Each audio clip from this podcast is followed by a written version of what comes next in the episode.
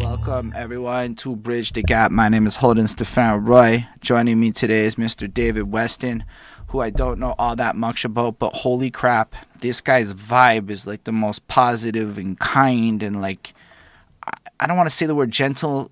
No, it's gentle. It's a gentle energy that we have coming off the internets and the communications. And I was like, this is so different than some of the energies I normally get when we up on top of a show like this. So I was so curious. Plus, you in the city, uh, we found you, I think, at some point. I don't remember exactly how it came to be. I heard the music, and now we are here and we're doing this little interview. And the point of this show is to go through your life story a little bit understand who you are and extract the little knowledge nuggets of your existence so as to better all of our existences and such plus get to know you better as like the person that you are mr david weston. On that note awesome. Thanks for, thanks for having me on man. It's lit.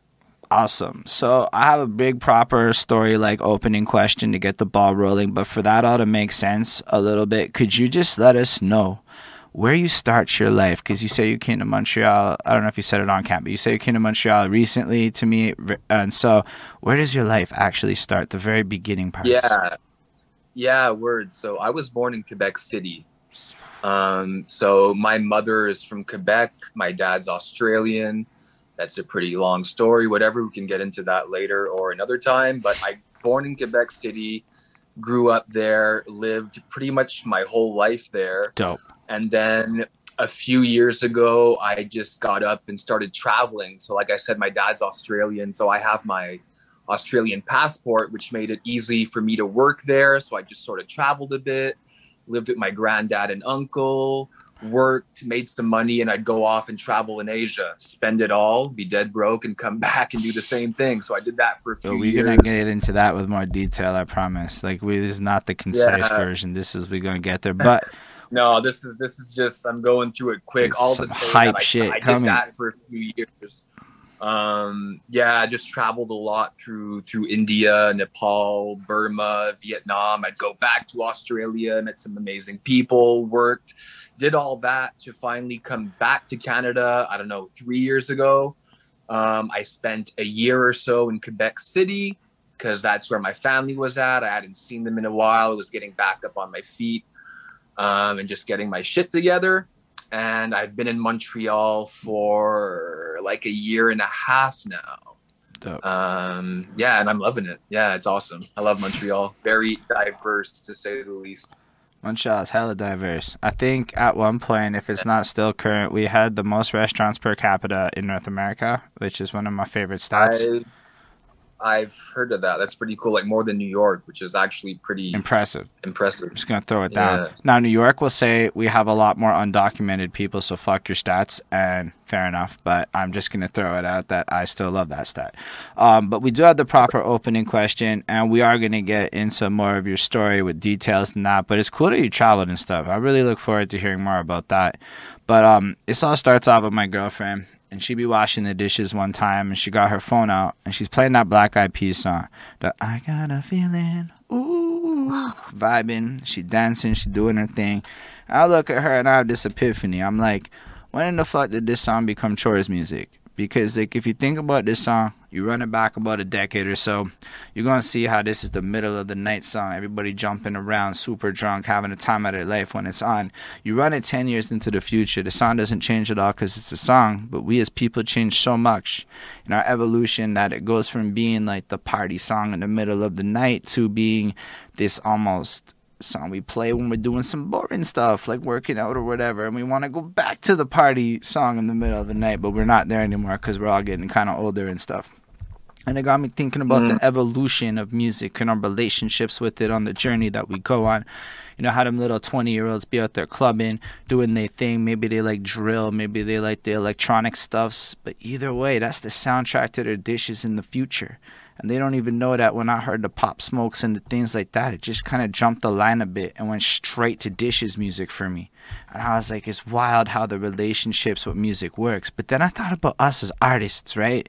And how people be telling their stories. And everybody as an artist seems to start around the same place, like this adolescent coming into yourself point where, like, maybe, yo, I'm 12 and I discovered rapping or singing and I started, or like they started writing. And it's all like when their identity gets formed as though nothing ever happened before that, which is kind of weird because music's been around like our whole lives and stuff. Like, there's a good chance in Quebec City when you popped out, there was some sounds being played in the room that you was getting absorbed up. You may not remember it and all.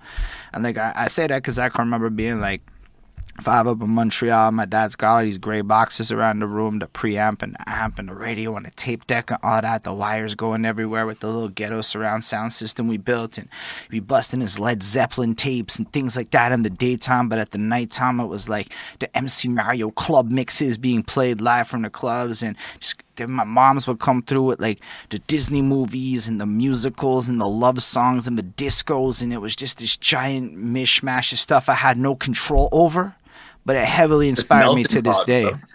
So I was hoping, Mr. David Weston, that you could bring us back to the youngest David Weston you remember being and describe a little yeah, bit about what it sounded like to be you before you could control the musics. Well, it's funny you say that because I feel like any human in general, but if we're going to speak about artists, artists get inspired by music that make them want to express themselves you know? Like you start by listening to certain songs and like oh that's cool what he's talking about and then i guess as you get older you're like oh fuck like maybe i could do that too. But um for me like i know my parents played a lot of like cool stuff like growing up when it was still cassettes and we'd vibe it in the car like sort of like tracy chapman uh, peter paul and mary i don't know if you've heard of them yeah. just like cool man off the shit dude, like I was really, really. I think you that. might be the first person to drop a Peter, Paul, and Mary on us. but like, yeah, I did grow up with that they shit. Were they were extremely lit. Um, but you know, like they played a few things growing up, but I remember for me, you know, since I'm, you know, I guess it's sort of like alternative hip hop rap. I do some singing, but you know, I'll classify myself as a rapper right now. And for the rapping aspect of things, I still remember when my friend sixth grade with the disc man came up to me like, yo, do you know this 50 Cent guy? And put the headphones on me and I heard the club, wrote the club like just really and that whole album get rich or die trying i found so cool and like i didn't even really get why because i didn't really know what he was talking about that much but it was the energy swagger with it, bro. Fuck, I loved 50. Then I got into like Dre and more like gangster stuff to start off. So that's like the beginning, man. I felt so cool just walking around, and I was a ball player too. So it would really pump me up and all that. But I'd have to say 50 Cent in the club is like number that one. First huge when it came. I remember dead ass. I was in grade nine when that dropped, and we had a fucking. Yo, bro. By the way, your your voice is just cracking right, a bit. Let me fix that. Said... Let me fix that for you right quick. Um, so yeah, I was saying, I remember dead ass when that song dropped. We had like a fucking intense conversation debating how many goes were said at the very beginning of that track. Like it was a big fucking deal that day in school. anyway, but um. before you got into like hip hop and stuff, when you were like even younger than that, did you like have were you like one of them five year olds running around belting your Puff the Magic Dragon, doing little theatrics, or were you like more just like a consumer of the music? I more of a consumer, but I actually just had this random memory right now just pop into my head. I've always been I remember with my brothers, we'd sort of like come up with our own songs. So I don't know exactly which artists influenced that. I think it was just growing up and and learning to express myself and maybe hearing that music with my parents in the car or oh and john denver too by the way. That just popped up. My parents were held into that. You know john denver? Nah. This really cool country roads. Take okay i do know that. I do know that song.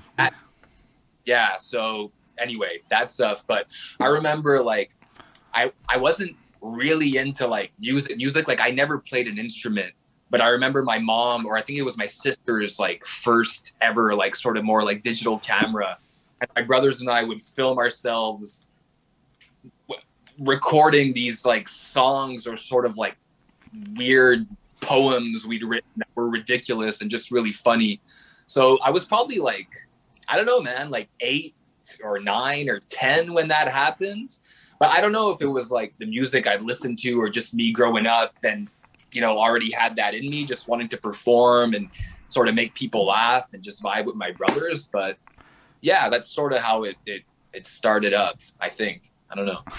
that's an interesting answer still. So y'all were like a little theatrical troupe as little ones yeah, like me and my brothers really had this vibe going where like we'd, we'd start these like we'd call foundations. We were like we, we were like the bosses of these like clubs. oh, dude, we were on one. Like I remember, I don't know, dude. We just I, I remember I wrote this ridiculous rhyme. Like I'm trying to remember it because my brothers and I bring it up sometimes, like years later. Like, you know, I'm not the one who put my finger up my bum and said, "Mom, come wipe me, cause I'm done." You know, like shit like that. You know, like ridiculous. That was hard you know? for a little one. Like I'm not even gonna lie, for a kid, that's hard. yeah, bro. Like, what are kids supposed know, to rap about? getting my mom to come wipe my ass, bro. Like I, am not gonna front. Oh, that's that's my reality, you know. But nah, man. But that's actually the first like sort of memory of actually like writing something, but I was always just super into music and I, I know all the lyrics to these songs and it just made me feel good. You know, music's really a feeling, man. So it's always made me feel good. It's it's helped me cope with my emotions. It's helped me dream. So that's been always, bro. So yeah. So that's dope. So y'all would like run around, you know, just singing whatever, whatever. Did you have? Uh, when did you get into sports? I played basketball forever as a kid, but I started playing competitively, like in a team, on a team in grade four. Um, mm. And then I went all the way through. That was really my top priority before I sort of got into more creative stuff. Like I played for uh, for Team Quebec under 15, under 17. Well, uh, that's saying that just to be clear, when you say because you lived in Quebec City, yo, what's up, Jay Pizzle 47, who said Real G, David Weston, KSS, stand up. Don't know what KSS oh, is, but respect. So, KS, shout out to anyone from KSS watching this. KSS is Kahnawake Survival School. I worked mm. there as a teacher assistant in language arts. So a lot of really cool kids there. I no longer work there. It was time to move on, but shout out to anyone from KSS on here right now. Much love, guys. Yo, shout out anybody from KSS. Best teacher. That's the kind of cosigns you're getting in the chat right now and did my best. That's dope. So when you say Quebec, because you come from Quebec City, does that mean Quebec yeah. the city oh, or oh, the I, provincial I, Quebec team? Yeah, I was the provincial team, so it was mostly guys from Montreal playing, really talented guys. Um, what sport was it? I, pardon? Which sport was it? Basketball. Mm. Yeah, so I I was you know um, staying as, as humble as possible here, but I was a decent player, man. I, I played I played a few years. Um, I played a couple summers for Quebec. I played uh, collegiate AAA for Cégep Sainte-Foy in Quebec City. Um, so it was my top priority before this whole music thing, man. I was really into it. It's actually really good memories. So yeah. Mm. Yo, what's up? Willie Scandos just came through. I don't know if you know Willie Scandos. If you're from, if you're mentioning K Town, he's from K Town. So I figured maybe you know who he is, maybe not. It is what it is. He's still in the chat. So what's up, Willie?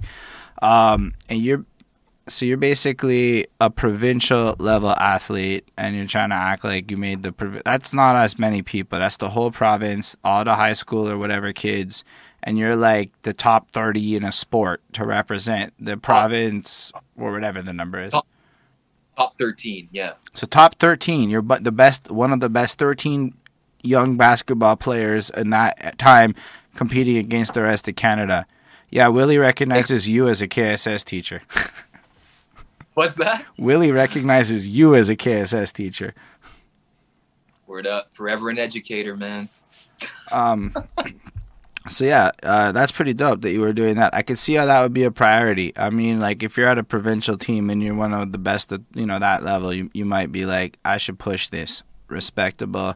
Is it like, like uh, like how much time do you put into like practicing and all that shit? Like, is it really like you see in the movies where at that level you're really doing it like five in the morning type shits, or is it like you're just good, good and inside?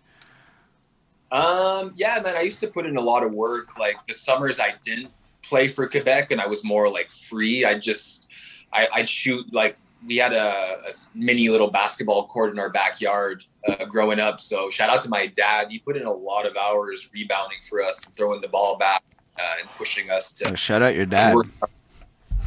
Pardon? I said shout out your dad. Oh, dude, legend. Really great, dedicated father, a great human being. Um, yeah, he pushed because uh, my two younger brothers played two very, very good players as well. Um, so yeah, dude. I mean, I guess looking back, I, I'm not gonna lie and say I, I put in a lot of work. Like I get, definitely could have been more dedicated and put in more, but I was into it, man. Like I'd work on my game, my ball handling, my shooting. I'd scrimmage a lot um, and beat down on my brothers and think I'm king. Um, but definitely, definitely a cool time in my life, man. Like not only for just like being able to play, but just the the bonds and the the connections I formed with people playing, you know, playing with people in high school or whether it be on the provincial team. There's people I still keep in touch. When you play like at a provincial level, do you travel across Canada? Or does like you go to Toronto or some shit? I feel like Toronto would be the center yeah. of Canada. So, so when I played under 15, the first summer, the Nationals were out in Vancouver. We had okay. a tournament down in Atlantic City, New Jersey. We played some American teams, which was cool. And then under 17, uh, the Nationals were actually in Sherbrooke, so we didn't get to travel that much. We fucking I feel like Sherbrooke but, uh, would be like you look at the flyer and you're like, come on. no offense to Sherbrooke, but I feel like if you're, you know, sorry, go ahead. I said you guys could have at least given us like Regina or something. That's what I'm saying. Like you have to travel to get there, some free trip, you know. But nah, just like a couple hour drive to Sherbrooke. it was all right though. But I remember that summer we played a tournament in uh, in New Brunswick. Uh, yeah, man, we traveled around. We pretty much the whole summer was dedicated to practicing and playing some like some tournaments to get ready for what actually counted, which were the nationals at the end of the summer, where we'd compete against all the other provinces. And um, yeah, U15 we won bronze. Okay. I remember we beat Nova Scotia in the bronze medal game. And U17 we won silver. We lost to Alberta, who had some crazy good players, man. A couple of them went to play at Gonzaga, like D1. Um, yeah, man, good memories. Yeah, used to be a a baller for sure. So okay, so bringing it back to music, you said how you're like in grade six at this point. You've okay, that's before even grade six. You're like a couple years earlier. Y'all are writing your songs, and you said you was recording them and whatnot. Now we gotta talk a little logistics. I'm gonna assume this is like computers exist land, but still, not everybody be recording stuff back in the day. So how did you like do it? That was all on like i said i think it was either my sister's or my mom's like camera that we could record videos on. So we'd actually like we didn't even like transfer it onto the computer. I don't even know if we could do that back then. We'd watch what we did on the little camera screen. So wild. Like, so you guys just made yeah. it to watch in shitty resolution and crap just because that was the only way you could do it and like, was, was there like tapes or something for it, and you would just like build up a catalog, or was it like you just had the one but, thing to reuse it? Dude, I only remember one we made, and that's really just a random memory. Like, mm. it wasn't a mm. thing. Hey, let's make an album. It was really just like one time fucking around with my brothers and our good friend. Like, we made that. That's just my earliest memory. It wasn't like a consistent thing, but we did it, and that was on that little camera. I remember. Yeah. Still, that's fire that you banged out a track in a sense, recorded and whatnot, logistically figured it out. And I like those stories because the ingenuity of young people inspires the shit out of me as an old person whose mind isn't as agile no more. So I got to go find those cool stories to like think out the box and shit. But like, just a reminder to like, use what you have and run it, it's funny you say that because just you know, for me right now, the sort of use what you have applies to wherever you're at, man. Like I don't go record at a you know huge professional studio. I have my little sound card, my MacBook, and my mic here, and I do everything at home. You can you can shoot videos or content your iPhone these days and upload it. It doesn't have to be perfect all the time, man. You just spit that. If you want to put you want to put content out there. If you want to put yourself out there, stop waiting the perfect moment or stop waiting for it to be perfect, man. You're gonna improve as you go along, you know. So that just it just made me think of that when you said, bro, use what you got, man. Use yourself. If you really got something to say, people don't care if it's high quality or not, man. You're saying it and you're putting it out there. So yeah, I encourage people to to just do it and stop waiting for the perfect fucking circumstance. Do it, you know. It's facts. Perfect circumstances usually cost way more money than most of us have access to, and we're wishing for those circumstances. Exactly, bro. And you know, if you actually start doing your thing and you do yourself, to speak your truth, put it out there, those ideal situations or that ideal equipment, I think will will end up showing up for you. So anyway, just my opinion. Nah, I mean, I'm like my whole career has basically been okay. So I went to the phase where I tried to find the fancy studios, and then I was like, I'm gonna be real with you. I had a couple of moments where like it was bad sessions because of me. Like one time I ate a fat meal right before recording. Big mistake. Bad idea. Bad idea. Not their fault, but I basically was pissing away money on stupid shit. And um, once I realized I could do it at home and smoke weed, which was a big one for me, it was like, psh, fuck the sound quality. I mean, I don't say it like that. Engineers can do a lot, and I have a good mic. Like, I'm not saying it, but like, I don't give a fuck if the room's perfect or all of that stuff. If it's like, there's a threshold that I call people don't give a shit. And once you hit that level, it doesn't matter what I feel about the perfection anymore. Feel you, man. It's a good point. And dude, you can do a lot of good shit, just like you said, man. It doesn't have to be the perfect room. And I don't know if you mix your own stuff or whatever, but I personally record. I have a decent little setup. I record it and then send it to someone mm. who mixes all my shit for me. So as long as it's not complete shit, they can make it sound okay you know? Yeah, I mean, I uh, typically prefer to do that, but then I had some experiences that had me actually fucking around with my own shitty mixes, bro. They're bad. And then the yeah, fucking people didn't care. And I was like, this is stupid. Like, they were putting songs that are perfectly mixed against shit I mixed. And I'm like, what the fuck? It confused me. I had like a whole crisis in my head because it breaks all the rules of perfection, but it worked. So I'm like, fuck that shit. I be I had a little mini meme going on over some fucking random shit I did about pickle chips. So like the fact is, if you can say the right shit and deliver it in the right way, because to be fair, I think I'm talented enough to sell shitty mixing. It's it's like you can't probably be trash and, and sell shitty mixing. Mm. Word. So, so like there maybe is like an understanding of where you're at with it, but I do think perfection's weird because punk music sounds like ass, and I love it. Hmm. I mean, it it, it yeah, dude. It sort of depends where you want to take it and how you want to sound, and being happy with with what you're. I mean, if you're happy with it, bro. I mean, that's all that matters, really. Mm. I mean, mm. if you're satisfied with it yes, you want people to fuck with it, but if you don't fuck with it, no one's gonna fuck with it. That's facts. I mean, I fuck with what I do, but sometimes I'm willing to put out shit I don't think is perfect, and that was a hard thing oh. to learn. Hard thing. Sometimes, Dude, I totally. I mean, come on. If you're really just relying on that one song to be perfect to like blow up or whatever, man, fuck it. You just got to put it out and record some even better shit the next day that you might get mixed a bit better. You just got to keep creating, man. Yeah, I, I, for me it's like the lifestyle more than the product at this point. So I'm not worried about it. I mean, I can take everything that's not mixed good, and then my plan is literally to release what I'm gonna call actually mastered versions to goofed on the way people drop like you know remasters because they're not mastered. Yeah. They're just fucking rendered. I never mastered. I adjusted the fucking master volume. I don't think that counts. So. So I feel like as long as you can do something with it, it's fun, and people can do what they want with that. So it's That's never awesome, a dude. waste.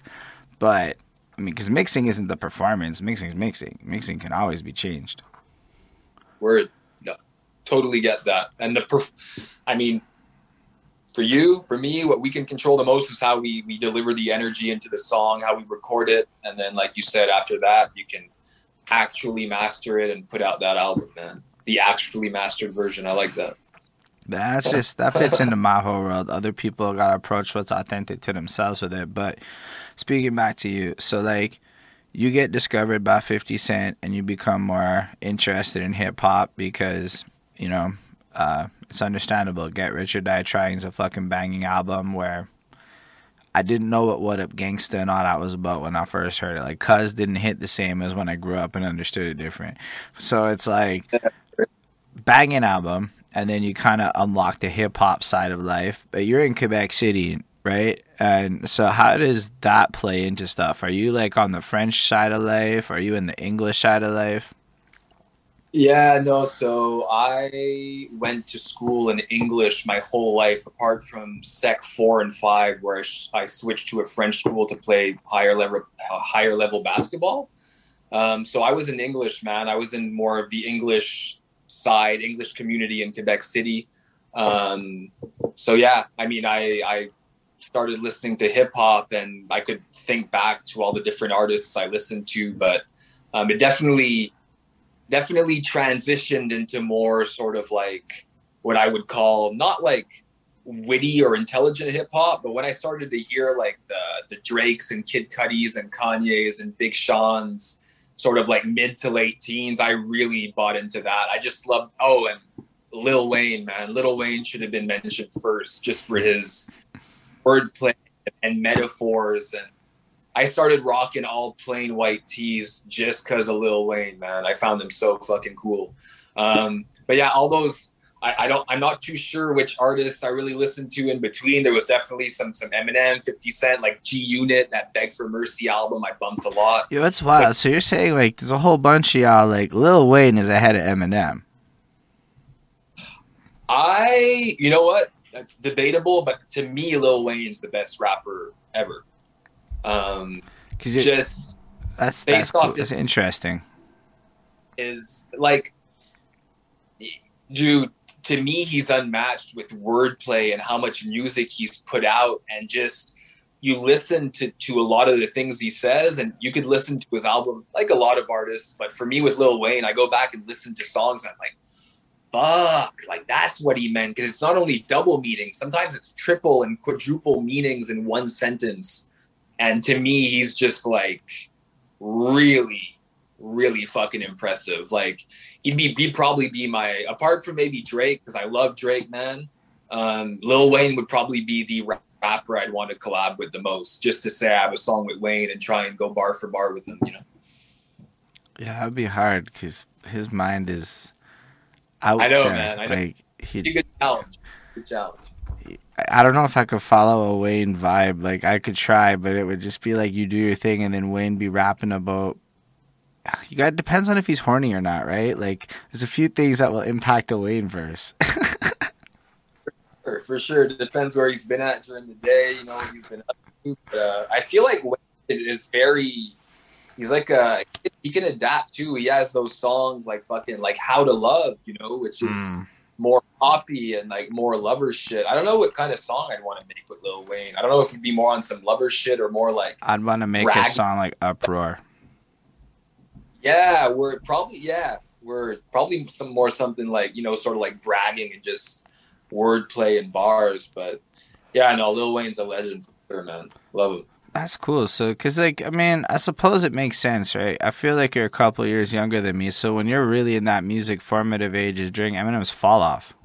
So it's like, why would y'all put him there? It's the fall off years for him, where everyone else is kind of coming over and the South be taking over everything. So it's like, that's Feel such a. Yeah. an interesting transition and stuff. So like, at that point, um, are you interested in rapping and stuff throughout high school as you're playing basketball, or was it more like you were just focused on the ball and it was more like a back burner? Good question, man. Actually, I got into wanting to actually like rap and record stuff in like after high school when I was like in my mid to late first year of, of cégep um, I was like 19. Before that, I was I was into music a lot. I loved it, but I never thought of actually like expressing myself that way until I just really got into it at one point, man. I remember, you know, getting drunk, smoking a bit back in the day with some friends. Oh, dude, you know, I started to, to, to listen to hear music differently. And I really appreciated just the lyrics and what these guys were saying. And I was like, fuck, maybe I can do that. And also there were some more like, you know, like white rappers coming up, you know, like when Mac Miller really started to pop off, you know, dudes like that. I was like, yo, like white dudes can rap too, man, and we can do our thing. And yeah, okay, I gotta. Oh. I know this is gonna sound wild, and I'm and I'm like, Bro, you're like Mac Miller is the example of white dudes can rap too. Like Eminem was like almost like whatever. He doesn't count as white rappers anymore. We needed other white rap. Whereas for me, it's like yo, Eminem could rap, so I could rap. I know, but actually, it, it's funny you say that. But like, I knew about Eminem, and I liked a lot of Eminem. But to me, it was more the sort of like backpacker, sort of like college kid type of rap, sort of like more I don't know, man, more grassroots, uh, upload your shit to YouTube randomly and like get people to hear it type vibe that inspired me. Mm. He was like coming up, whereas Eminem was more established and like huge. Like I'd I'd put Eminem with like the Fifty Cents and like Dre's, whereas like when I discovered Mac Miller's like Nikes on my feet or Kool Aid and frozen pizza, I was like, yo, like this is just like some kid my age with a fucking snapback, just talking about partying and girls and just his everyday life. And it made me feel like, yo, like, as long as you're speaking your truth and you're not bragging or talking shit that's not your life, like, if you rhyme well and you got some good wordplay and nice melodies and nice tone, like, you can do it, you know? And that sort of like inspired me a lot to uh to get into it man I, I started writing poems so like when i was 19 i started writing just like poetry just things that would rhyme. And then when I was at parties with friends, I'd sort of like lay them down on some free like YouTube beats we'd find. And then I I saw people's response. They were like, yo, dude, like you're you're not bad, bro. You're all right. You can do it. And I started just recording on my computer, just putting a beat in the background and like recording and then hearing that. And then finally found some more sort of professional mics and got into it like that. But uh yeah, man. It wasn't until like a lot later. So that, this question. is all like CEGEP, then you're saying, right? yeah. So like like everything you, know, you just described is in like that CEGEP phase.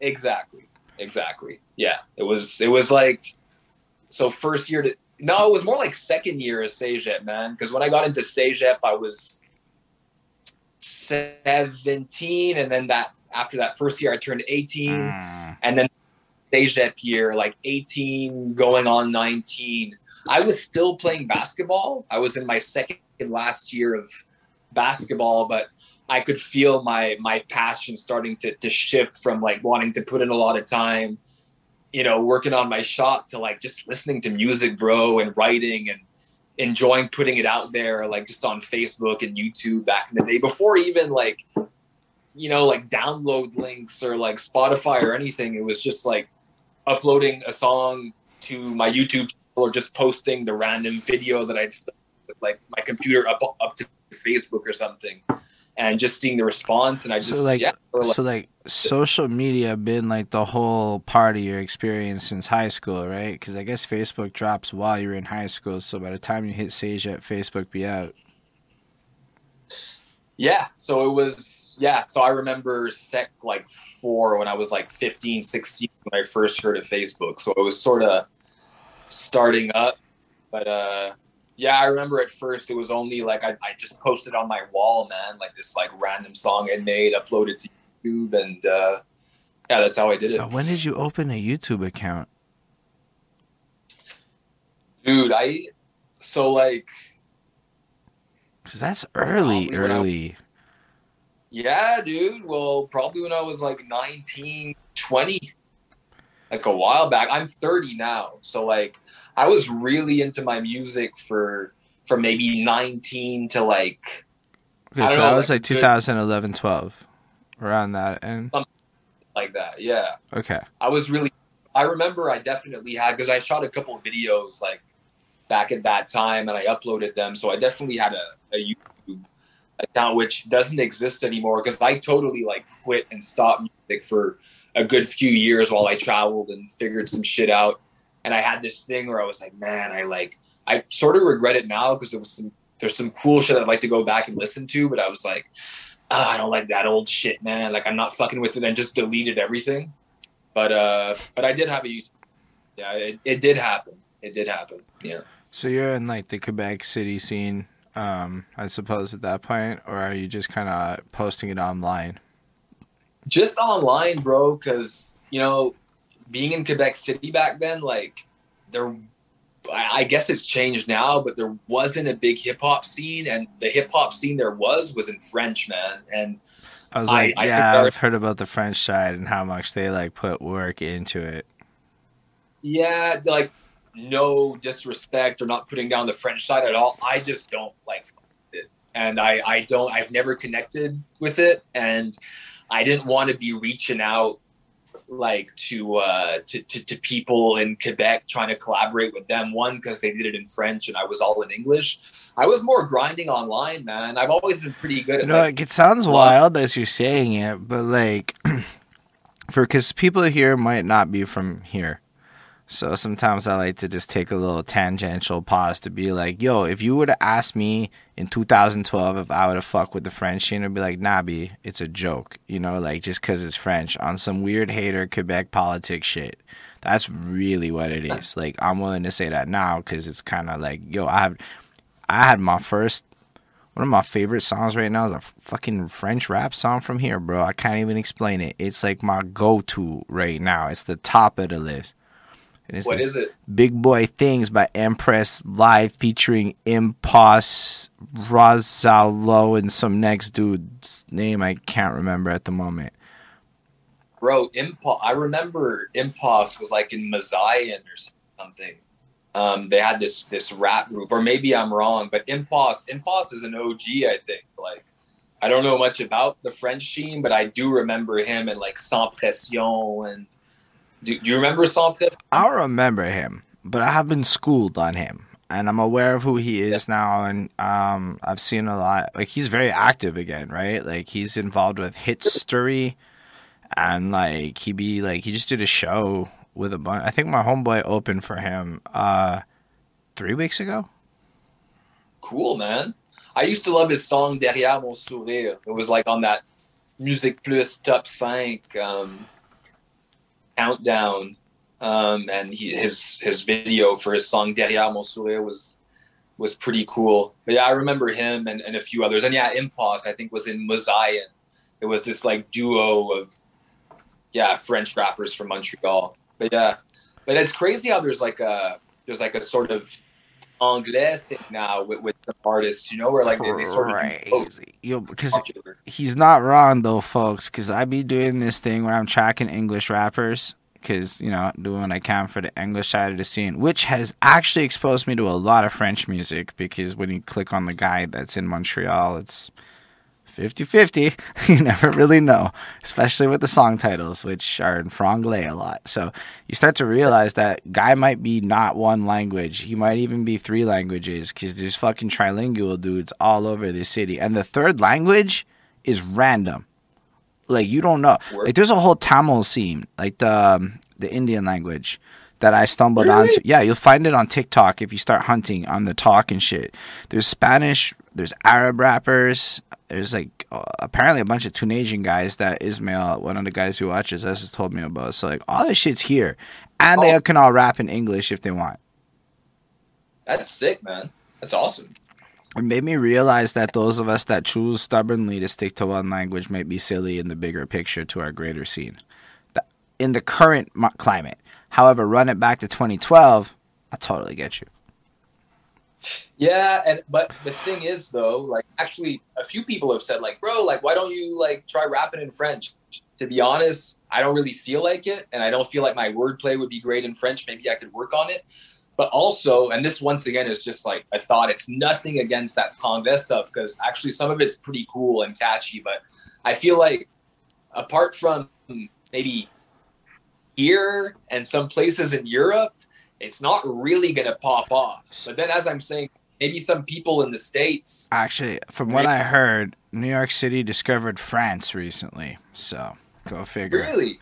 Well, That's well, the thing is, Mon- Montreal's on a hot like like some dudes be getting majors, and I just don't think people have the same weird obsession with monolingualism monolingualism? I think i made that up. Anyway you know what i'm saying. That we have here on some politics shit right?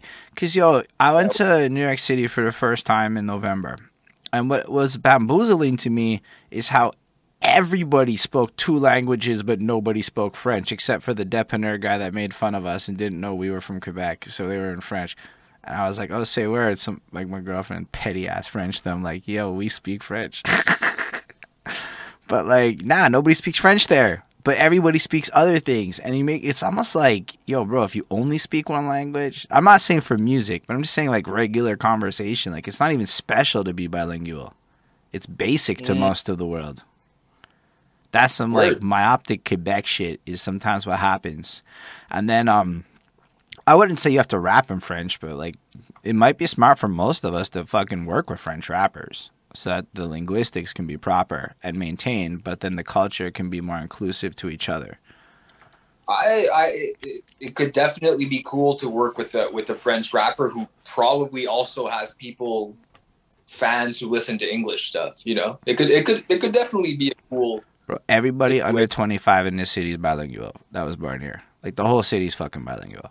Like it's just the mm. old people that are not. Like so you go to like twenties, yo look like Mike Shabb raps in English and his whole screw is French, right? Like like you look at all this shit. He was like speaking French in between his songs while rapping. Like you know, like it's just it's not the world we came from. You know, it's a whole like they don't give a shit world where they're just like fuck that. You know, for me it was this moment I had where I I went on a Tinder date and my accent got me laid, and I was like fuck that. I speak French now. Let's go and it was it. It was enough. But it made me realize a lot of people just don't see it like that with the hatred. They see it like under a lens of its fire. So like, why would we? And I, I think like with you, framing, so, like people twenty to twenty five now, even like thirty ish. It's it's a thing. Yeah, no, I feel a good point, man. That's interesting. And at the end yeah. of the day, Montreal's the shit. Fuck what other people want to listen to. That's where I'm at right now. Montreal's got a good artistic, creative vibe in general, man. I, I, like, especially with these COVID restrictions being lifted. I like, I like the energy around. And before we got on on air, you were talking about some events that are happening. I'd love to come through and just start performing again, man, and get get the music out, you know, in a in a live format and just connect with people and play. That would be fun. Yeah, I've been enjoying watching shit. Like I'd be like at this show on Saturday, and this guy Widget, who is a LaSalle legend OG, be busting out songs from 15 years ago that you can't find, and it's like those yeah. moments are ill because that was a, and then you're hearing how dope the shit from 15 years ago is because you can't find it anywhere. Because why would we have those mixtapes? Uh, and you're like, oh, say word. You know, it was it was it was fire. I mean, it's fucking annoying that everything starts at 11 and makes me be out way past my bedtime. I'm not thrilled about that part of this, but otherwise it's lit. you just want to be in your jammies with a hot tea, bro. Uh, by midnight, yes, but like I'm good till 11, 11:30, but then I start saying dumb shit after midnight, right? Like my ability to not say dumb shit starts to go right the fuck down. It's okay, man. It's okay. No, but it's dope. I've been having a blast with this shit because again, it's been two years of lockdown, but also it's like I feel like I met hundreds of people on the internet, and now I get to meet them in real life. Like I was in the washroom, and dude's like, "You're the Holden Stephen Roy guy," and I'm like, "That is me. You're that dude. Say word." Oh, you know, it's, like, so that shit be going on because like Montreal old man Montreal hip hop is what I call it. It's it's on Facebook and there's like 500 to 2,000 people that comment on each other's statuses collectively. Like you'll have 300 mutual friend requests pop up like all the time at a certain point. It's a wild collective of rappers and shit. And it's rappers, videographers, oh. engineers, graphic. It's it's, it's the whole squad. It's just this fat pool of rappers who talk to each other on Facebook because of algorithms. So it's those people I'm meeting at the shows. Feeling the guy being like, "Yo, that Holman Stefan dude," you're like, "Oh shit." Like, yeah, man. Like my stuff's actually being heard. Nah, know? bro. Like, I was in putting- like just to like on that note, because sometimes I'd be having these moments lately that trip me out. I'm in line and at this event, and dude recognized me from an interview, like he was supporting his homeboy. I was like, "Say word." That's like, that was dope. But like, yeah, no, it's it's that's why going to this shit's dope for me. It's like I didn't know how cool it was. That was my if I can give any advice to anybody as an interject, um, it's just go to shit that you're not rapping at. Ah, yeah, man. No, that could definitely be fun. Nah, it's it's super dope. And then you get to be outside where the ciphers be at and shit like that. And yo, like the cause the show happens, but really it's I don't know if you've ever been in the corporate world and if you've ever smoked cigarettes in the corporate world. Cause when you smoke cigarettes, Folks, never in the corporate world. so what happens is all the rich people who smoke cigarettes go outside to smoke, and it's the great equalizer. You'll be having all wild kinds of conversations outside with people outside your pay grade, social class, everything. If you smoke, and I'm not encouraging people to smoke cigarettes. Vape, Don't kids. Bad. but you can go out with the smokers. You can just go out where they're at. How, and it's less true now. People smoke less, but for the longest hot minute, you find out the smokers is where the the networking really goes down. It's a very, it's very bad for us, but it's good for networking. I mean, That's for sure. facts. It, but it's lit to watch the conversation that happens outside the shows, and this because the people you run into, like, how are you gonna meet them on the internet? Then you're just some another avatar, and then in person you're just like a person, person. You know, that would be it. But um, fair enough. So like with your music shit, you said you're pushing it online back then. You're kind of developing your little uh your fan base. You're producing it yourself at that point. Like, is it you that's taking care of that? Yeah, so back then I had a studio in Quebec City, I and I'd record there. We'd do all the mixing there. But what I realized after a bit is that I felt rushed um, going to those studios, and not only did I feel rushed because I was paying a lot of money, um, I didn't feel as comfortable as I did just doing it at home. Was working at the studio, and I'd go not that he was a bad guy, but he didn't really fuck with what I was doing. He didn't know what I wanted to do with it. He was just there getting paid to record me and mix. So I was like, uh, you know, after a while, after a couple years, um, I ended up buying some gear and just starting to do it at home. And then you trade in, yeah, some quality with the recording, which you try and patch up with the mixing. But uh, to this day, man, like I haven't been back to a studio. I mean, I'd be open to it. It could be a different experience and actually bring in Yeah, it's a producer with to be at the studio to work the boards when I'm there. But I much prefer just just like doing it at home and I have an idea, boom, turn the mic on, record some shit, send it to my engineer. He makes a beat around it. It's just a lot, lot more natural and free flowing. And I just like being with myself or just around people who actually fuck with what I'm doing rather than some random stranger at a studio, you know? Mm. There's a lot of advantages to the stranger thing, but there's a lot of disadvantages. I feel like it's like going on Tinder, and that's exactly what it's like. So sometimes you swipe right and it goes bad, and sometimes you swipe right and you get lucky. And with engineers though and shit like that, like I met my homeboy Matt, and um, we worked at a call center, so it just like fucking worked out, and uh, Okay. he's like my main guy, but he be like a real like he quit his job to be a drummer kind of musician, so he be on tour and shit right now. So like I don't think I'm gonna get him till the winter, um, which is fine. but like for the longest time, we'd be in the room and it's the advice of an experienced sound engineer is different than a guy who like when and especially like when they know you because they've been working with you for like a decade and they, they he, mm. he makes beats for me he doesn't need me there he'll just send me shit and it always is dope and i use all of it because it's always dope and shit like that. And he just knows, but he doesn't do it for other people. I am like the only guy he makes beats for, and even then he's slow and he barely does it. so, because it's not Do his, it. it's not his first passion. It's just like we do our thing, and so like he'll do it for me. He's like a drummer guy on tour right now. Like you know, priorities for him. He's getting paid to be a drummer. Are you fucking kidding me? That's what my dude does. So like you know, like but when you find the right people, it's like when you find the right partner. You know, in in all capacities, and I think sometimes people have shitty. Yo, I've had bad experiences. I've learned all about the copy paste template sounds, and I've heard all the different flexes and seen a lot of different shits. But like wildly, it's about what you like and the relationships you build. The only thing is, you, the, the the problem with being by yourself is you could do a lot of dumb shit by not knowing.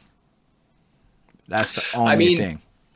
With with you saying that, like like I said, I'd be open back to studios and and meet some people and, and work with other people. It's just I'm saying back in the day, like Mm, right, right. That's a fair. the dude was cool. It's not that he was a bad guy. It's just that like he he was just there as just like it was very mechanical, sort of like he wasn't trying to give me ideas or maybe you should do it this way. It was just more like pay me, I'll record you and make it sound okay. So that was my experience. But for sure, especially in Montreal now, so many people, so many different Right, studios. because you was in. Quebec back then too, eh? So there's not even like a lot of studios and shit. Like even with the basement studio rise coming through, you're still There were a few. There were a few, but it was, yeah, man. Not that many people were were rapping, rapping in English. So it was just, it wasn't really a vibe for the people I go record at.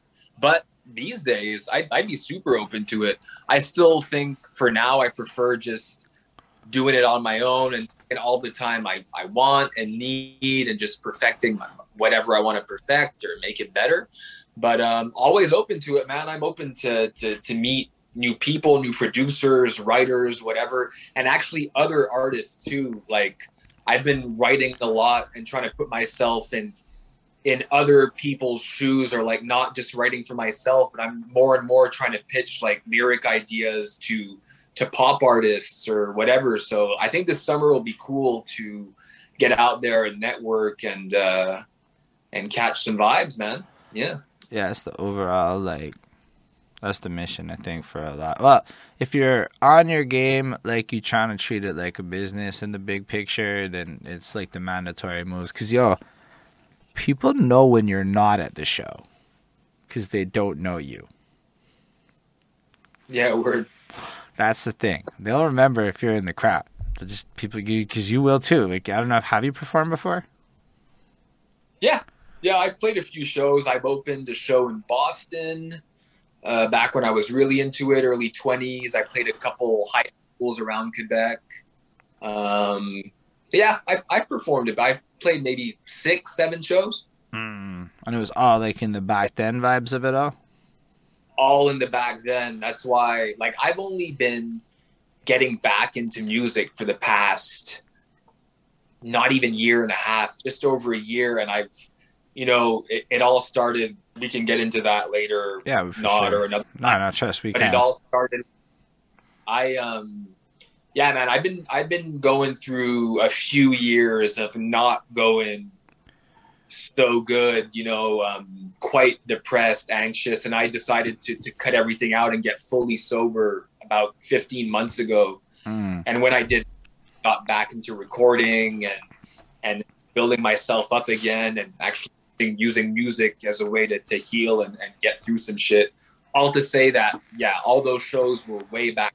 I've only started getting back into music and i'm looking now to start playing some some little basement shows or little venues because i have a decent little catalog out now and i could start it up again. So yeah. Yeah, that's what i'm i'm planning bro.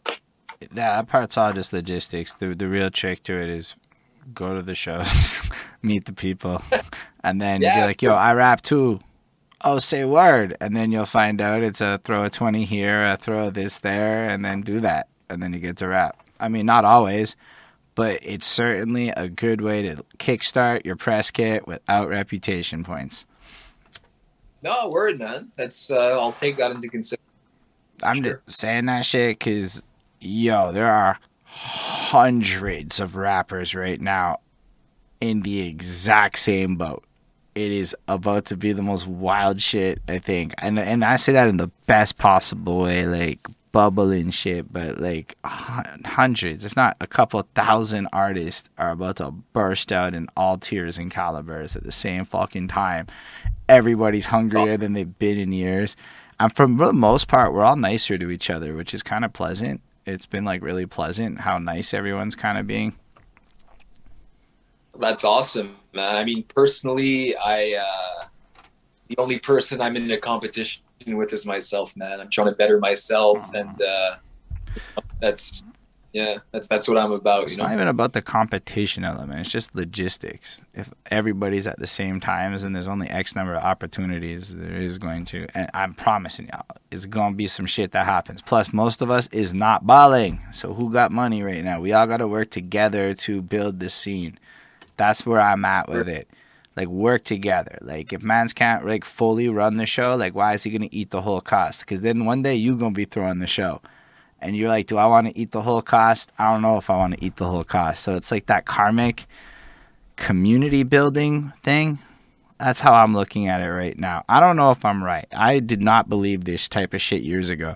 But now I'm like, what is the practical solution so that the whole scene benefits, not just individual people? Yeah, I think that can be really cool because um, you know, for for collaboration, it all it always also depends if you you fuck with the other person's music or there's the right song for it. But I definitely get what you're saying with like for like shows. Yeah, if we can get get some events going where whatever type of rapper you are, man, if you're more of like a singer, or even R and B or like more old school rapper, or whatever, if there can be more like sort of like events Nah, um, even outdoor shit, you know, and um, in yeah, bro, or whatever. Outdoor shit. People, people be doing all of this though. Like even last summer, we started throwing shit at the park because there was nowhere else to do it. We rent. Uh, yo, yeah. it's not even expensive. It's fifty fucking dollars a month to rent an amp from Long and McQuade, I believe it's called and it lets you plug in two mics and Bluetooth connect your beats, and it's loud enough that people two three blocks away can hear that shit. So we was oh. running that. We're gonna be doing it again this year at some point. Don't quote me on when, but that's the type of vibe that people need to have. So I don't know what, what part of the city are you in? I'm in Park X. Hmm. I yeah yeah, it's got to be some area and people all around you and a whole local, local ish that you could like, you know, hit up the park with. Well, dude, there's a, I'm like a five minute walk from Jarry Park. Amazing park, fucking love it. Yeah, um, I should have known that that's I, there, but it's okay. Park X is a other part of the city. But no, but I remember last summer walking through Jarry Park a fair bit, like just around six, seven p.m., and there were like some comedy shows in some random little pocket of the park. So I guess there is some sort of setup for. Yeah, I was gonna say like show. I've been to Jarry Park and rapped more than once. That's like my biggest yeah. complaint because I'm an NDG is everything be at like Jarry and none of those motherfuckers want to come to my part of the city. And but people here will go there, and that's my biggest complaint. And so we're losing the cool culture war of getting people to go across the city, which all about Jarry Park, homie. That's where it's at. It's a large ass park where you can hide a rave. I found that out too because I was at the park and I saw that rave that we got in trouble for, like with COVID or whatever.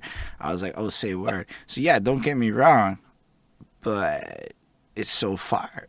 Anyway, that's my only complaint it's that it's that uh, other side of the city. But yeah, with that man, that's where all the end of the week people go freestyle.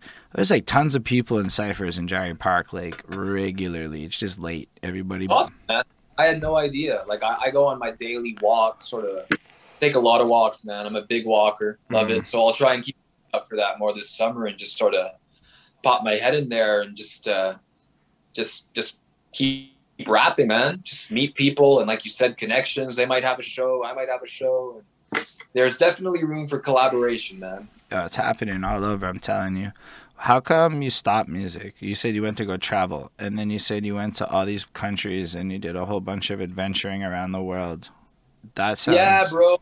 Nifty. I, I stopped because I found myself putting so much fucking pressure on myself to like, I wasn't even having fun creating and enjoying the process anymore. I was so worried about like, oh, I'm dropping a song. Like, how is it going to get out there and all that? And just putting a lot of st- uh, pressure on myself, stressing out, not having fun with it. I was not going very good mentally. And I must say, just my opinion, I'm guessing you'll agree. Whatever you want to do, whatever you want to do, it doesn't matter if it has to do with with art or anything. You have to basically just feel good and be at peace and be okay with yourself to do anything. If you're not okay, basically just waking up in the morning, you won't be able to do shit. Mm. So I wasn't able to do shit anymore. I was in my head, bro. I call it anxiety press. It was a cycle of anxiety and depression. I was anxiety pressed, um, nonstop, not doing good, smoking way too much weed, which I have quit now because I used to love it, but it started to make me really anxious, which sucked because it was fun. Um, so, uh, yeah, I, do, I loved it for years. And then started Nah, I say that because like I'm like the opposite. I think because I can afford it, I smoke more weed than I've ever smoked in my life, and there's this weird thing that keeps happening that I smoke weed and good things happen to me. So I, I'm not recommending people to do it, but it's just incredible how wildly different it can manifest in people. Like when you said that, I'm like, fuck, imagine this shit made me anxious. that would be terrible. I mean, I, I smoked for years. It, it, made me really creative for a while. Like I wrote a lot of songs while I was high. I have, and I had to stop, but I have homies that I used to smoke with a lot that have really awesome jobs that are doing amazing in life who still smoke and it doesn't affect them like, you know? So it's, it is what it is. You just got to know yourself and know Facts. stop if you need to don't keep going for years and making yourself weird and anxious like I did. Just cut it out if you have to. But um, to get back to the question, I um, so I, I pretty much I wasn't feeling good. I never officially quit music. I always had in the back of my mind, like, you know, I got to get myself together and keep doing it. But I stopped for a good, like, putting, like, releasing stuff for a good, like, three, four years and just went off. I went out to Australia at first and worked as a waiter in restaurants uh, in Sydney. Okay, uh, How different is Australia? Is it like like if I could as a waiter and shit, you'd be seeing like people at like a baser level. Like how different is Australia? To be honest, man, like Aussies love Canadians and vice versa. I think like we're very like just the people like we're very similar man very laid back in general polite cool people but i mean there definitely is a difference just with the lingo man like their accent and the way they speak their expressions very different um the the climate you know just definitely switches things up you know i, I worked very often just right by the Pacific Ocean, just serving seafood, you know. So it's a bit different than going to work in Montreal at minus 30 and going into the restaurant and working there. So there's that too. But it's, I mean, it's different because of the weather and the crazy animals that are there. I was going to ask, did animals try to kill you? To be honest, man, people be freaking out about Australia and the spiders and shit and the snakes. Maybe I got lucky but I never saw like a huge spider or. That is the most comforting snake. thing anybody's ever said to me about Australia. I'd be freaking out about animals popping out the toilet at me if I ever go, bro. to be honest, man, like I remember, like I was staying at my granddad for a while, granddad's place, and I'd see little like lizards, like like geckos sometimes, like running up the walls and like that would happen because they just get in and they're around, but nothing venomous. Like I remember I'd ride to the beach and I a few times I saw this sign like beware like brown snake spotted in the area. And by the way, the brown snake, I believe this is right, is the most venomous snake on earth. So, you know, it's not too comforting when you rock up to the beach and see that, but I never actually saw it or saw a snake. So they're around, but you got to be pretty lucky, man. Like they, they don't just pop up at you on the street, you know. That is. But they're around. I mean, I guess that's like how it be. I mean, technically, there's turkeys in Montreal right now, and I ain't never seen a turkey, but they're around. They're around, bro. You know, you people definitely see them because it's a thing where people think of Australia and think of all that. But nah, man, they won't jump up on jump up at you. And I mean, yeah, Australia is different, but like people, like I said, speak like people speak, speak like it's it's pretty similar, man. Like we we get along, and you go to Australia, you say you're from Canada, and they love you already, bro, for real. That is cool. Yeah, I'm gonna. Yeah. We're gonna figure that out. Get down to Australia. Um, but we'll do a few. Dude, huge hip hop scene in Australia. Actually, some really cool rappers. I'm, I'll have to send you some links. Yeah, I'd be into that. I know I met a dude from there. Like he had been part of like the '90s, 2000s Australian scene, and he like gave me shit. Like you don't know how spoiled you are, bro. Imagine being in Australia and he gave me like this old man lecture about how hard it used to be, and how they paved the way for us to have YouTube. And I'm like, fair. But yo, he was telling me about like how deep the Australian culture, like it goes back like other places. Sorry. Who is this artist? Uh, C like C E E. Don't know him because I know a few sort of like more OG Australian rappers, but no, I've never heard of C. That's cool. I don't know how significant he was in Australia, to be honest, but I know that he's from then. He was part of that wave of people, and he he's crushing shit with like consulting on YouTube. Like you might actually recognize him from some ad trying to pitch you on some Wealthsimple he at some point got a Wealthsimple yep. partnership with his shit. So I was like, oh, you guys are Vim peoples now. But yeah, he also just dropped an album with some people I know. Like, so like you know he's here, but taught me about Australia scene. So you're like out there, you're not that into music, and you said you then you're working, you're vibing in the life, and then you traveled all over Asia, which I guess is a lot yeah. closer if you're in Australia for sure, man. I found some really cheap, like three hundred dollar flights from Australia to. So my first trip in Asia was in Vietnam, um, and then I went to Burma, which is Myanmar, um, which is a really, really trippy, cool place, which unfortunately is closed off again now because there was a coup d'etat. The military government took over again, and that bullshit. And then I went to India. India, by the way, is my number one favorite country I visited, man. So crazy, diverse. I, I say, I always say beautifully chaotic, just a lot of stuff happening. And I also went to Nepal. So all those countries I was going to really just enjoying being out there and it was cheap and immersing in, into different culture cultures and not telling myself anything in the morning like I got to accomplish this or do this. I was just living, man. I had saved up some money. I was traveling, meeting cool people. I actually traveled with a couple in Asia who I'd met in Australia. So that whole sort of like three years of my life was just I was having fun, but as I was also going through a lot personally and just trying to figure that out. And it was a decent way to do it, you know. It wasn't too stressful. I was working restaurant jobs, going out to Asia, and it uh it you know it was Asia, especially India, was a big eye opener, and I think was very therapeutic just to to see how people live there and the degree of, of poverty and contrasts and stuff. So it's it's definitely a, a, chapter in my life that I think I had to go through. I do not want to be there in my head again because it was fucked. So, but um, bro, you literally yeah. lived in Eat, Pray, Love.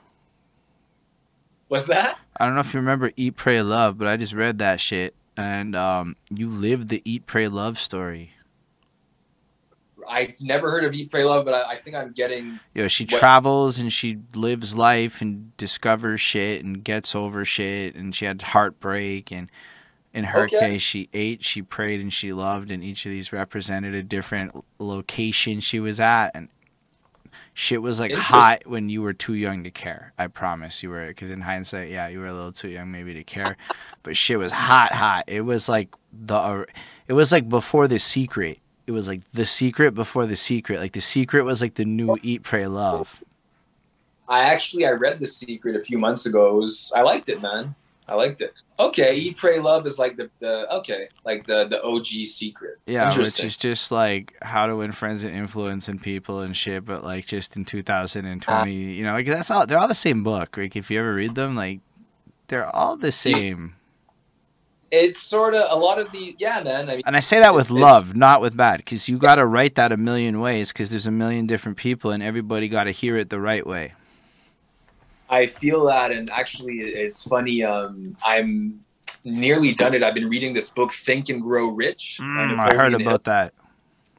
So I um, I put my brother onto it too. He loved it, and it's funny because I put him onto the secret as well, and you know he liked it. But we spoke about it, and it's funny because it's sort of the same concepts and teachings, but Think and Grow Rich is more like you got to have a plan for this shit. Yeah, your thoughts influence your reality, and you're sending out frequencies and getting the, the stuff back, but you can't because the secret. What I sort of got from it, there are some really cool points, but it's like the secret's like think, think, think something, and you're gonna get it, which is to, to a certain extent, I think works. But what I'm liking with this Think and Grow Rich, which was actually written like a long time ago, like in the 30s or 40s or something, it was like lit for back then. I find they sort of like have these Mm. concepts.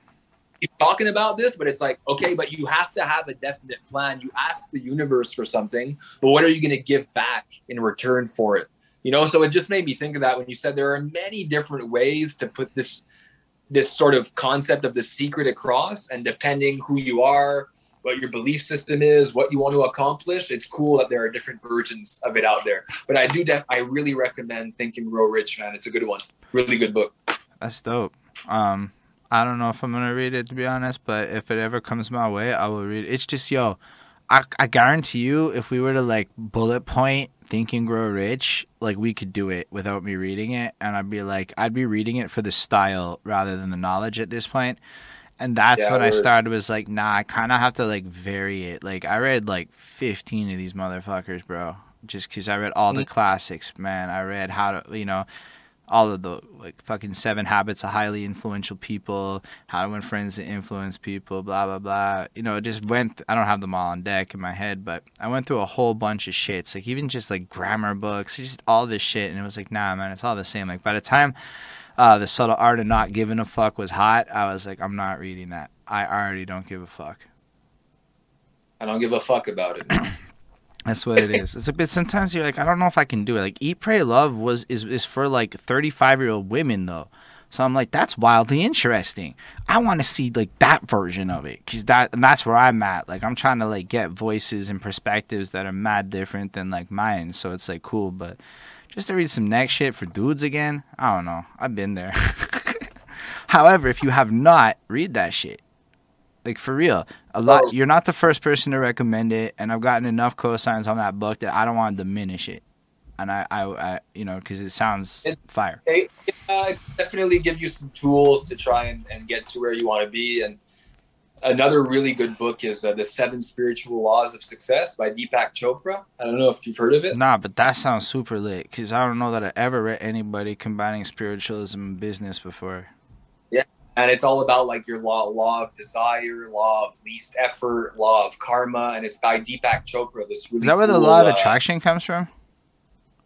Yeah. So he he it, I don't think he sort of came up with that idea, but he embraces it and he says pretty much the first law is the law of pure potentiality, where he he's saying you know um, that when you go into meditation or simply just take some time to be in silence with, your, with yourself and you just be you get in touch with that field where all the unmanifested is at and anything we see or experience in our life comes from that so if you can get in touch with that field where everything is possible and everything comes up from when you are still and silent with yourself, that's very powerful. So that's like the law of your potentiality, then the law of desire, setting your intentions and the desire behind it and all that. So I mean, it's just another book in that sort of realm of books that can be interesting to read, man. And he has a few really cool books too. He's like this. Uh, I think he he's like an Indian American spiritual teacher guide. Really, really cool, man.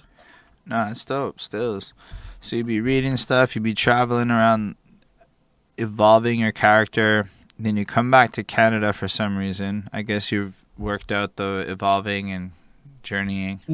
Not re- I mean, I, I came back because I'd been traveling for a minute, man. Like it had been years, and I was like, ah, I guess it's home. So I, I came back, but I Yeah, man. Did you have like, to pay I, taxes if you're not in Canada for a year? I nah, man. I think that's only if you're working. I mean, I think I had to do maybe not with the federal government, but with the Quebec provincial government. I still had to like let them know I was not officially like gone, and I had to maybe pay something to keep my name like Mm. alive here. But no, like I, I didn't have to pay any major taxes. No, Fair. You just gotta pay taxes where you're at, then, right? I sure did, bro. Yeah. Fair. did my tax didn't didn't evade them man as they're like knocking on my friend's door in australia he fucking ran away Say no no i did That's a wild I thing. did it. That pe- cause I, I don't know. I just like, yo, I'm curious about shit sometimes. You're like, yo, because yo, recently I had that conversation. Like, look, it's not implausible I leave Canada for an extended period of time in the next five years of my life to go do some business shit. Okay, what do you do for taxes? You know, these are the logistics you think about in your 30s when you start fantasizing about your future. I know it's weird, but I, have to call the government up man they'll they'll be glad to let you know how you can keep paying your tax that's whatever amazing. while you're on you know they'll gladly tell you bro No, That's fair. Um, so then you come back here because you've been gone for a while, and you're in Quebec City again at first, right? So, it- yeah dude Do you pick up the music again right away when you get back, or are you still just kind of resettling for a bit? Yeah, I was resettling, bro. I sort of picked it up on and off. I always had, you know, in the back of my mind, like, all right, man, like, I, I know I can do this music shit. I've got talent with it. Let's do it. But I'd always be sort of dragged down by my thoughts. I was, you know, I'd get off substances for like a couple months and I was back into it. Like, yeah, let's fucking do it. And then I like relapse or I was in this constant cycle of letting myself down and not feeling good. So I'd like want to get back into it and like record like a demo or think of a song idea or whatever, but never actually go through with it until like a year and a half ago, man. Um, that's that's when I really started like building what I'm I'm doing now. Because so when I got back, I was pretty much just working. I actually it was cool because I started working at this elementary school where I went to as a kid doing substitute teaching um, and like lunchtime supervision, which allowed me to save up some money and blah blah, and keep busy. But um, no real like getting back into music up until last January, man. That's when it really started up again. So, what brought you to Montreal? So I met a. I had already been thinking about it for even while I was traveling. I was like, ah, you know, when I go back to Canada, probably go live in Montreal. You know, it's more poppin', more bilingual, a few more things happening. And then when I got back, this wasn't right away when I got back, but maybe a year after I'd been back to Canada, I was in Montreal visiting friends, and one night I met this girl, and we hit it off and tried being together. And um, I was still living in Quebec at that time, and she was like, "Oh, when you get back from Vancouver, because I was going out west just for a while to travel." She's like, "Oh, like you can come live with me." So, I mean, she's I guess the main reason I came to Montreal, and that did not work out. Let's not get into that faster. Um, but yeah, like I I lived with her for a while, and then that was not working out, and thank God it didn't, man. It, it, put me on this beautiful path I'm at now. I'm I'm on now, and actually, when it wasn't working out with her, um, I found this place in Park X, and I've been here ever since. A nice, cozy little studio apartment right by Jarry Park, where the ciphers are at. And um, I'm, I'm yeah, high man. key jealous. I want everyone to know I'm a hater. Like I'm not a hater about anything except for Jarry Park. That is like a like I accept the Tam Tams. Like the Tam Tams is fucking blessed. I like I will go to the Tam Tams. Like I accept. It's a fucking mountain in the middle of the city, and it's cool. And it was like cool. I'm gonna have to go. Bro, you gotta hit the Tam Tams on a Sunday. Like I get it. You're not maybe from here and you don't know that because it's been COVID. But like the Tam Tams on a Sunday is like a vibe because you got like the tam tam parts of motherfuckers be tam tamming. Then there's the rave part that's up the fucking grassway. In the middle is the sun tanners, but then you go up the mountain, and if you explore for a minute, you're gonna find the LARP circles where they literally LARP like full on, like yo, they let you use their shit. I was whacking people and shit. I got killed quick because I'm not a LARPer. then you got like sports parts, like it's a and it's every Sunday in the summer when it's like not shit weather. Yeah, I heard the Sundays were were pretty lit. I just never checked it out, but it's definitely on my Montreal to do list. Yeah, I can't. Like, I wish I could go on Sundays sometimes, but like I've been in the past, and it's definitely a huge congregation point of people. Whereas Jarry Park's just farther away, and just well, it's five minutes from my close. Nah, but I mean, it's like there's a lot of shit happening. It looks like there's the right next to Barrie Metro appears to be where a lot of venues be at, like Osgang Plaza and this next place, the Forge, is like right next to each other there, and like you just start seeing that like you don't get a lot of choice. You got to go where the shows is. Dope, man. Yeah, I got to check a few of those events out for sure. I got another question because you're like the only person I've seen do this shit how does YouTube Shorts affect your life? Like, do you feel like it's worth doing? Bro, I started doing that just because, like, oh, I'm like, oh, there's that shorts option. It's like a quick little concise video, and then you can hashtag like shorts. And I did a couple, and then like within a day, it got like a couple thousand views. And I'm like, I like speaking my mind too. Like I do the music, but I like sort of like daily motivation or good vibes or just like speaking what's going on with me and just putting it out there. So I thought that was a cool medium to to do that. And now that I, I am on TikTok, by the way, I think you found me on TikTok. At the beginning, you weren't sure. You messaged me and saying you, you found a video on TikTok. I just remember that. But um, yeah, now that, that I make sense. Now that I talks, yeah. Now that I make TikToks, as soon as you make a TikTok, it sort of saves the camera roll, and then I can just upload my TikTok to the short. So it's just another way, I guess, or another opportunity of just getting into some algorithm or getting the people who are already subscribed to see another version of me or just something different from music. Or sometimes I do like song previews or snippets of my songs. I mean, it's just it's just another way. It's just more content to upload, pretty much. And do you find like people interact with it? It depends, bro. I mean, no, I wouldn't say right now it's super lit. I mean, I've had a couple shorts get a bit more traction and interaction, but right now for me, what's what's working and I slept on it for a while is TikTok, man. That algorithm is is pretty crazy the way it just ships it out to random people. Like people don't have to be following you to see your video. Mm. Like, I feel really cool, man. Like, I have TikTok's yet to pretty, find my TikTok cool. swagger. I'm gonna be real with you. I'm sitting on trash land in TikTok. Actually, I'm not doing it right. I want the whole world to know that as it because there's ways to do it right, and I mean like sure. either. Anyway, I don't want to go too deep into that, but let's just say I'm being very random and I'm not helping the algorithm at all. Because you have to help the algorithm. It, I I not to say you can't sort of like switch post different content, but from what I've understood so far is that like the more you're you're consistent, let's say you just post like snippets of your interviews or like even like because well, hey, the problem is is is branding confusion. So I do that, but then there's the me parts. And on Instagram, those are two entities. But on TikTok, they're one entity, and the fucking algorithm I don't think it knows what to do with me.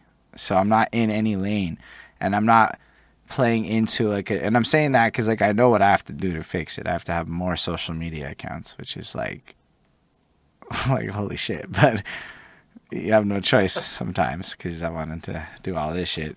But yeah, like the behind that suit is its purpose, and then myself, I need I need my own TikTok, and then because yo, I did this rant and it went really well on Instagram, and I was like, like not like crazy numbers, but it was more the interactions. Like, and then somebody's like, "Are you the guy in the pink sweater?" And that was like, "Oh, say fucking word." I'm gonna rap more. But if I, you know, like, so it's like I see you doing this as I'm trying to like, because a lot of us, no matter what lane you're in, suck ass at social media. Trust. If you're seeing like uh, a hundred or less, it's not good numbers. I see people in Montreal with good numbers. I'm not those people. I understand like other parts of the game really well, but I'm still learning. Like that's why I'm at, so like to me, it's like none of us are yeah. really winning in the world I'm in.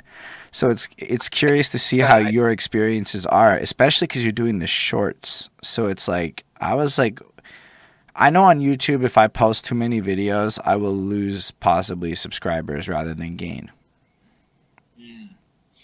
I don't know, man. I feel like it's uh, there are different ways to do it, and maybe you you you pay for like ad campaigns so you show up more often. I I personally am not into that. Like I just I am a big believer. Tested that recently, but really, yo, I'll tell you why.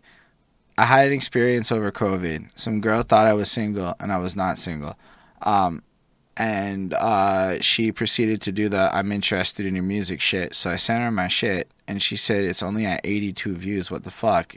And then like she acknowledged it's good enough but you could just tell that because it's only at 81, it could have been the hottest song she ever heard in her life. It didn't matter. And then it made me, because she's regular. And what I mean is, she's not in the music scene. And we are often so surrounded by people in the music scene that concepts like talent matter to us in ways that don't matter to like the the consumer for like lack of a yeah. better term like the person you want to fucking pay you which, because uh, keep in mind, if I buy tickets to your show and you buy tickets to my show, neither of us made a dollar. That's what happens a lot in this shit. So numbers get inflated in a sense, but there's no real value acquisition because we're not really getting fans in that regard. But then if fans are going to look at your shit and judge you, because they will, then advertising looks different to me. Because it's not really about like I mean this is what everyone's goals are, but to me it's like it doesn't like feel nice to put money behind an ad, but it's not lost on me that having 130 views is better than 80 views. Because just getting 100 there's like a little threshold where it's like and if I can't get that organic, then fuck it. If it's going to cost me 20 bucks, 30 bucks, it's not like like that's what they mean when they're like invest in your career, you know? Like what's what's really more important at the end of the day? I I feel that, um, and paying paying for ads can work too. But I'm really all about just like man, I'm I'm enjoying just the journey, bro. And when I hit that first thousand streams on my song Yo Yo on Spotify with no promo, I'm like, man, it might just be a thousand streams, but it's organic, man. It's persistence. Mm. It's having faith, It's working on your craft, and I feel you with like the girl being like, oh, you only got 82 views, and if you would have maybe had 200 on it, it would have been different. But, but people, you know, it's not even like that drastic. That actually would have been that different just to hit 200 versus 80. I feel that, but you have to. I think what I'm thinking now too is that there are different consumers too, man. People who really fuck with your music, who really love what you're doing or just love music in general. I don't know. If they find a song they like, even if it's at less than a thousand plays on Spotify or they see you with 80 views, they're going to bump it, man, and they're going to tell their friends. I think. I would say I wish the world worked like that as much as we think it does, but my experience is that the people who do that are ignored by their friends because they're doing it like 18 times a day because I'm friends with those people. This is dude Ismail Gadamsi if he ever finds you and he fucks with your shit, it's a blessing. He'll bang camp your shit. He is currently, because he listens to my shit, on some running it up. Right now, if I open my Spotify, he is running up Cool Man Logan's music. I can say that definitively. I can see it right there because that's what he does. I can give you five names like that. I know a lot mm. of fucking people. That's not how people consume music. That's not how the people who will go to your shows and dance and vibe to your shit consume music. They're like just not caring about any of that shit. They just want to hear. You're right though. You get it in front of them. However, you get it in front of them, the rest of that shit true. That's why it's like go to the shows. That's why it's like be in places where it's at. Now, in my head, I'm going, I can afford this much. So why wouldn't I try it? Yeah, for sure. I mean, the, the, the ads can work. I'm just like, it's yeah. It's, you know what though? I'm not even lying to you. My goal is festivals. I don't give a fuck about little whatever. I want the people with the festivals when they go Google me to not be like he's corny. So like I'm gonna just establish that that's my bigger goal. It really has nothing to do with that, and that world is that fake. However much you might think that side's authentic, bro. Promoter land, nah, it's not even like that. Now it's all business and all numbers. For sure.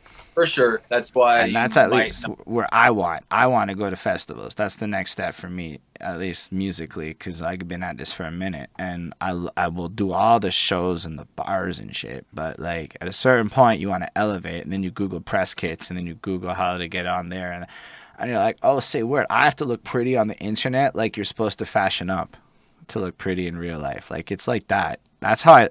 So, do I think. Do I agree with the purity side of every? Fuck yeah all about that. I did it for a decade. Now I'm like trying something new. yeah. We're, we're all in different phases in our things. And, you know, it's, it is what I just personally, like, just for me, I, I just know my shit's going to get out there organically. And it's not saying that paying for ads, actually, a lot of people do that. Yeah, just to be clear, I, I have put less than a hundred dollars into this shit, and it really was like a little bit testing the waters. Like I accidentally spent a hundred dollars. It was an accident, and I learned a fucking expensive lesson. Did do I feel like it was worth it? I don't know, but like I'm not really like a. Pay, I'm really into paying money into my career, but like ads make me feel weird. But will I? But like spending money on my career for marketing is just. You can't find one of your musical heroes that didn't do it. Therefore, it's mandatory.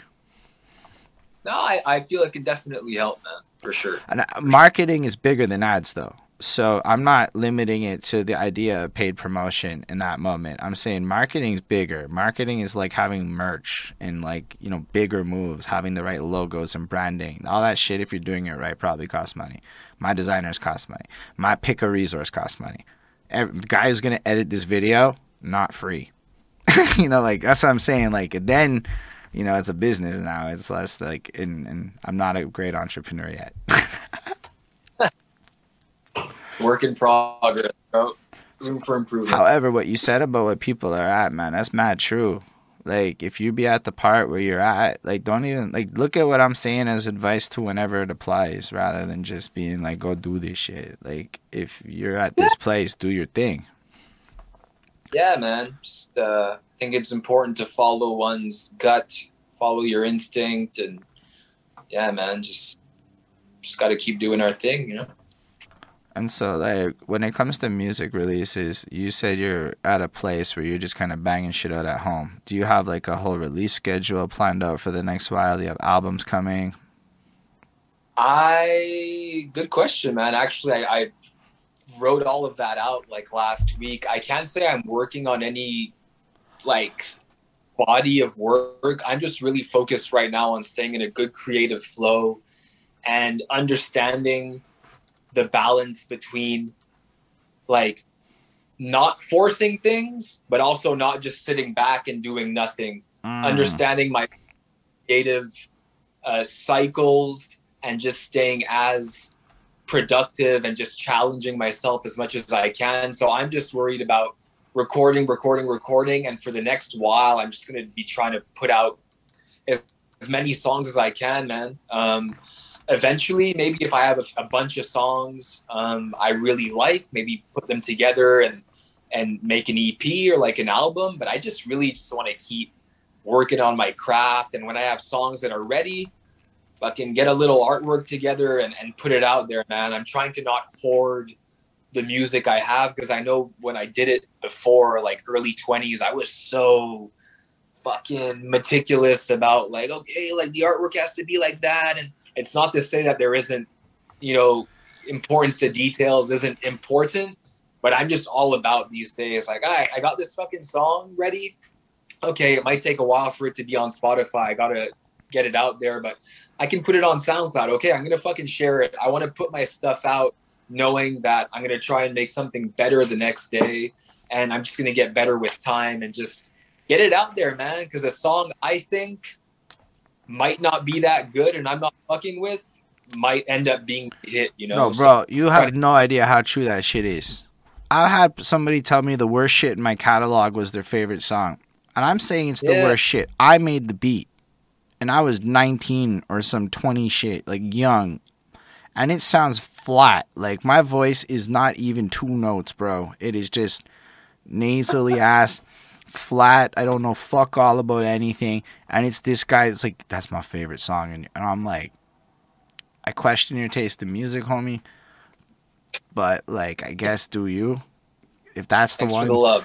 I mean, it's not bad. It's just baffling how much one man. Yo, the strangest part of my life is how I can barely get consensus on what songs people like when I put out a project. It's more like, don't get me wrong, I'm not getting crazy feedback, but I'll get like seven people tell me that each one of them has a different favorite song, and I'm like, well, that's not helpful for singles. but like, it's in, it, it just everybody likes what they like or they connect with what they fucking connect with and I can say that the more gimmicky you go, the more mass appeal it'll get. I made a song about pickle chips on a whim and it fucking connected with people because if you say you don't like pickle chips, bro, I found out them be fighting words. I get tagged in pickle shit. People will send me pickle things in the DM. I not uh, this isn't like it stopped. I'm saying it happened last week and I dropped the shit last summer and for a lot of people, I'm some pickle motherfucking hater and they are going to tag me in whatever absurd pickle shit they can find for the rest of their lives. And I'm like, that's impact. Got some listeners, man. You fucking you got through to them in that pickleish way, man. Yo, it's baffling. I have to memorize this stupid ass fucking song because I think it can go way bigger now. It was, but that's the type of shit where, like, if you would ask me if I should, sorry, Shoot a video for it. Fucking dress Mm. up as a pickle or something. I don't know what I'm gonna do with it. I thought about beating up pickles, but it, here's the problem: anything I'd want to do had food waste involved, and I really care about that shit now. So ah, it was it was challenging, but we had ideas for it, and then life. I, I did a lot of free. That was part of my little freestyle song run because I decided. Okay. I had this moment where I decided to goof on what I perceived to be the most baffling phenomenon of rappers not releasing music. And so I just released the worst. That was the original intention. The first one was meant to really just be a troll album to make fun of a particular producer, Meticulous, who was super into like premium.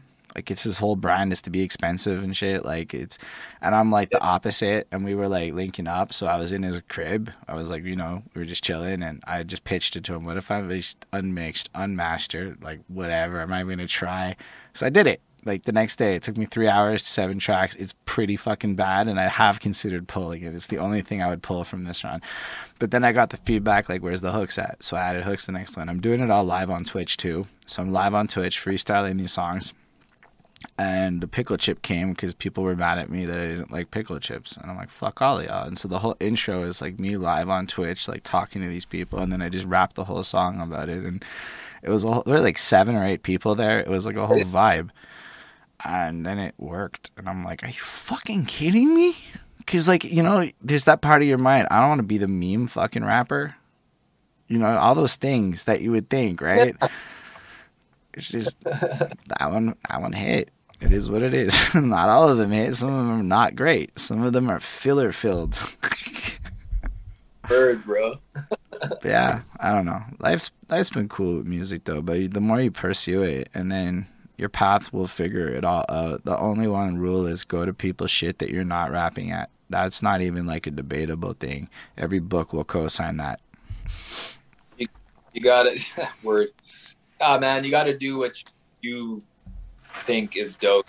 Obviously, I think we're all influenced by by other artists and what they've done, but dude, like you're the only one living your journey, making your music. You gotta fuck with it. You gotta be your number one fan. That's what I'm finding out with my music, man. If if I don't finish a song and get back and want to blast it for two days straight, I don't know, Actually, man. I don't No, that know? that might be the hottest thing you said in terms of like good advice. Somebody else said that to me one time, and it really impacted me.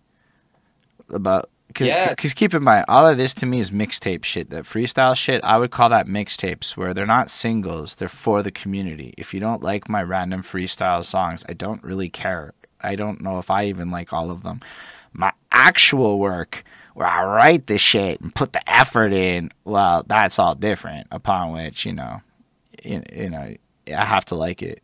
If I wrote it, I have to like it, and then it matters. Yeah, But somebody said to me like she has to be able to bump her track. Her name's Serenity, by the way. If you haven't heard her music, you might really actually fuck with Serenity shit. Like she dropped a song called Blessings. I can link you after music video and shit's out recent.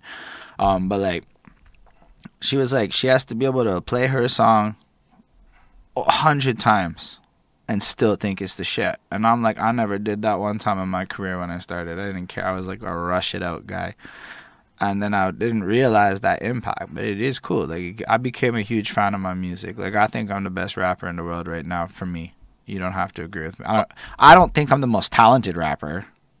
I'm just my best rapper. Like for fuck me, yeah, dude. That's that's the way you got to be, man. If you're not your, if you're not your biggest fan, then you're not gonna have anyone fucking with you. I mean, you might have a couple, but anyway. The moral of the story no, it's a hot it. moral because of. Yo, I know for a fact that like there's so many people that possibly are more talented than I in this game because it might not be a competition, but it is a game. it is. Yeah. So like, because you said before it's not a competition, I thought about that, and it's not, and I'm like, yeah, I agree with you, but it is politics and it is a game. Those two things are both part of this like reality we're in. That's why I don't like to say names, but I do see habits, right? And you see a lot of people who be like mad talented. Like if they ever, and then you get this list of things. If they adapted their approach a little bit, they would just like have more people invite them to opportunities. And that's the thing I think a lot of people don't know about is that like a rich person isn't gonna like promote you unless they can play golf with you. That was the biggest lesson I learned in the business world, and it took me a r- way too long to learn that lesson. Then you realize everywhere is like that. Like, so you got to dress nice because the rich people be dressing nice. So how are they supposed to invite you to the nice place if you aren't already dressed nice? So it's like these signals that you give off to the people you don't know you're supposed to be impressing. And that's when I changed a lot of shit. Like I actually care about fashion more now. And it wasn't very fashion conscious. Not because I'm trying to impress girls or fans, but because I'm trying to show people I care about like the code. Trying to. Yeah, I get that. Trying to like mold in To the community. certain.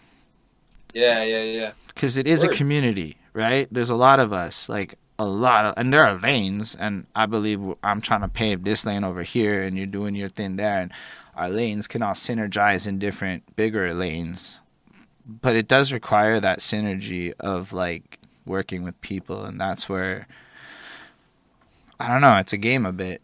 That's what I've realized. Everyone's like out there, and the people who are out there, out there, are the people people remember and that's the biggest Mm. rule I've learned to this game. I like that, man. Yeah. Just this guy Jay Uno, you might know him, you might not. He plays saxophone, but he's everywhere. He's just everywhere. Jay, Yo, he's ill. He'll, he'll like be at the park, he'll be downtown, he'll be at this event, he'll be at that event, and everybody knows him because he's been around since forever, doing his thing. He'll even be at Snowdon playing saxophone. Like sometimes, like if you ever seen a saxophonist at Snowdon, that's Jay Uno. oh yeah. I don't know if he does other metros because I know that's like Snowdon is not really yours, but that's what I'm saying. Like you know, but he's everywhere and people know him, and it's like big lessons, you know. Dope. Anyway, um, but yeah, no, I really appreciated talking to you. I don't know if you have anything else in your bag of tricks that you're up to in life that you want to share with the world.